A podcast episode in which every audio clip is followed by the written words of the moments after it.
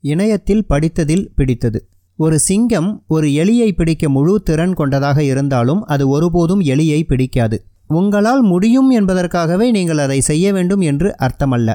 சிங்கத்திற்கு உணவளிக்கும் அளவு போதுமான புரதம் எலிகளின் உடலில் இல்லை. மேலும் எலியை துரத்தினால் வீணாக சிங்கத்தின் சக்திதான் வீணடிக்கப்படும். சிங்கங்கள் எலிகளை வேட்டையாடத் துவங்கினால் சிங்கங்கள் பட்டினியால் இறக்க நேரிடும். அதனால்தான் சிங்கங்கள் எலிகளுக்கு பதிலாக வரிக்குதிரைகள் போன்ற பெரிய விலங்குகளை சாப்பிடுகின்றன. அதுபோல சிறிய கனவுகளை துரத்துவதில் உங்கள் நேரத்தையும் சக்தியையும் நீங்கள் செலவழித்து விட்டால் உங்களுக்கான பெரிய கனவை நோக்கி நீங்கள் ஓடும் பொழுது அநேகமாக களைத்து போயிருப்பீர்கள். ஆதலால் இந்த கேள்வியை உங்களுக்குள் நீங்களே தினமும் கேட்டுக்கொள்ளுங்கள்.